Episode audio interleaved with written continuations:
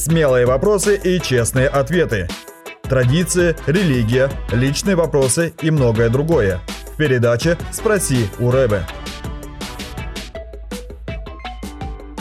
Мезуза должна быть в каждом еврейском мессианском доме или это не обязательно? Какая вообще ценность мезузы? Там текст. Текст истории. Если не ошибаюсь, Шма Израиль, да, молитва? Э, Там должен быть очень кошерный текст.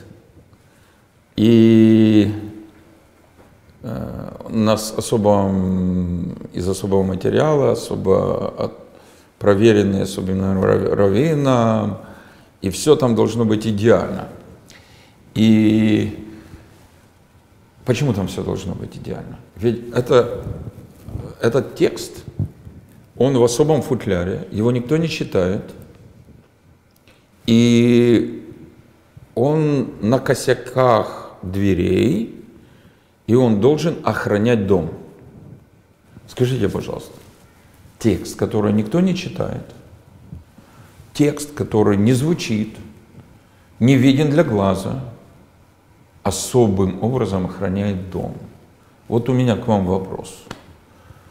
Ну, это из разряда какой-то суеверия просто, да? Это мистики какой-то непонятной. Ну, Опять же, не талисман, с- оберег. Да, обереги. Если мы используем знакомый славянский те- языческий термин, и э, это настолько считается святая традиция, ну подождите, ну, ну это не очень святая традиция.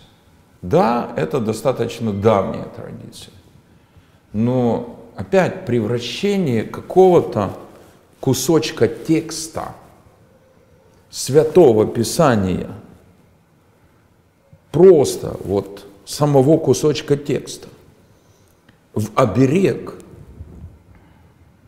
в талисман, который сам по себе вот этот кусочек защищает не только одного человека, но целый дом. Ну, извините, это уже фетишизм определенный. Это, почему я говорю фетишизм? Потому что обычай, когда вы подходите к двери, надо коснуться,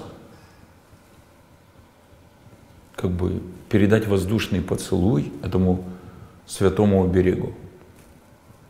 Это, знаете, просто как элемент, если не поклонение, то особого почтения к этому святому, действующему самому по себе предмету. Извините, элемент магии.